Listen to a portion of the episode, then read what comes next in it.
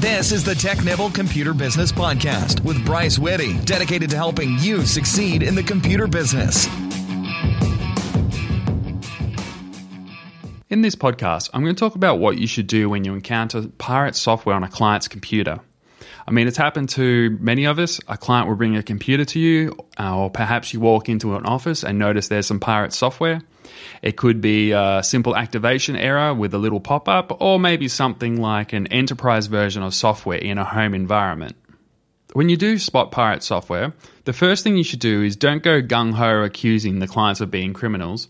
You'll find that there's a very good chance that most clients don't know that there's pirate software on their computer.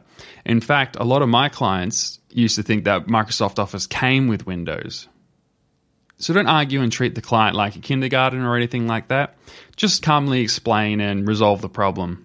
So the first step is obviously to verify the legitimacy or illegitimacy of an installed product. If it turns out the product is pirated, then verify whether the client paid for it. If you find that they were charged for it, then you'll probably need to send the client back to the original service provider to either get it fixed or refunded. In any case, tell them the negative impacts of piracy. So it could be that uh, Windows isn't getting updated, and as hackers try and figure out new ways to break into Windows every day, and Microsoft is constantly playing the cat and mouse game of trying to patch this up, a lot of the pirate versions don't or can't update. You also can't get the official support that you may need, and things may stop working at a potentially critical time uh, when the software discovers that it is a pirate version and disables itself. For businesses, a lot of software companies often audit large businesses uh, looking for pirate software, and if found, they actually have some very steep fines. So start to lay out a game plan to replace your client's software with legitimate options. If price is a problem, which it often is for home users and some business users too, for software like Microsoft Office, you can either suggest open source options like uh, OpenOffice or free options like Kingsoft Office. Or if neither of those are appropriate alternatives and they actually need the real deal Microsoft Office, then suggest something like Office 365. As it allows them to pay in small increments and they always have the latest version, plus official Microsoft support.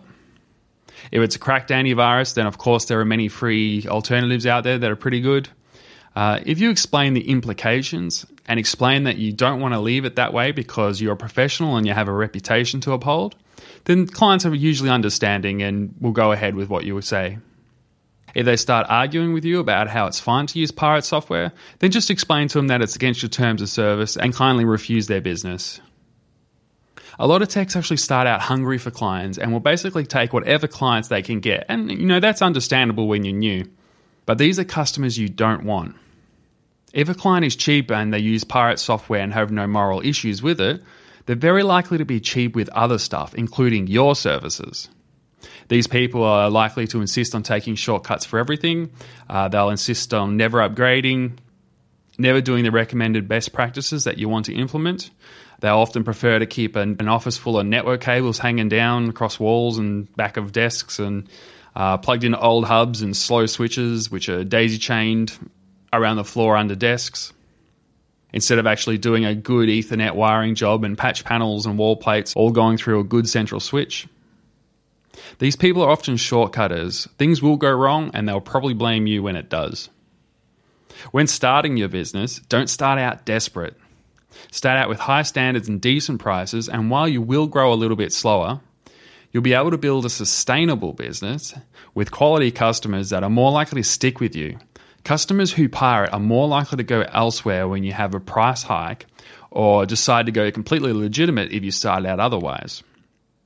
So even if you do want to take on these people and do want to make them happy with pirated software, you're unlikely to be able to keep them.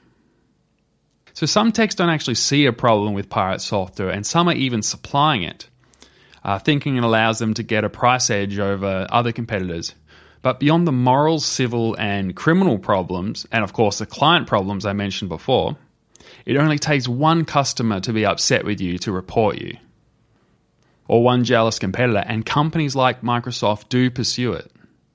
I've also heard a lot of techs say, why should we care? It's not our job to police our customers and enforce anti piracy laws. while it may not be our job to enforce anti piracy laws, it is our job to make sure our clients' systems are running safely and reliably, which we can't do with pirate software. It is also our responsibility to maintain our reputation because the reputation in this business is pretty much everything. So if you do see pirate software, let the customer know in a non-condescending way because they may not know that uh, there is pirate software. Let them know the negative impacts of piracy, um, how it puts them, it makes them vulnerable to hackers and other things. Let businesses know that they can be potentially uh, fined quite steeply. And then build a game plan to get them going with legitimate options. And if they don't care or argue with you, just get rid of them they're not going to be worth your time and they'll probably be a problem in the long run. That's it for this podcast. If you like this podcast, please leave us a review on iTunes. If you're listening to this as a once off download, consider subscribing and have every new podcast automatically pushed to your device. I love turning my drive time into learning time with podcasts, and as many of us are on site techs, there's plenty of drive time we have to do. This is Bryce Whitty with the Technibble Computer Business Podcast. Thank you for listening. Discover how to build your computer business. Check out technibble.com. That's T E C H N I B B L E.com.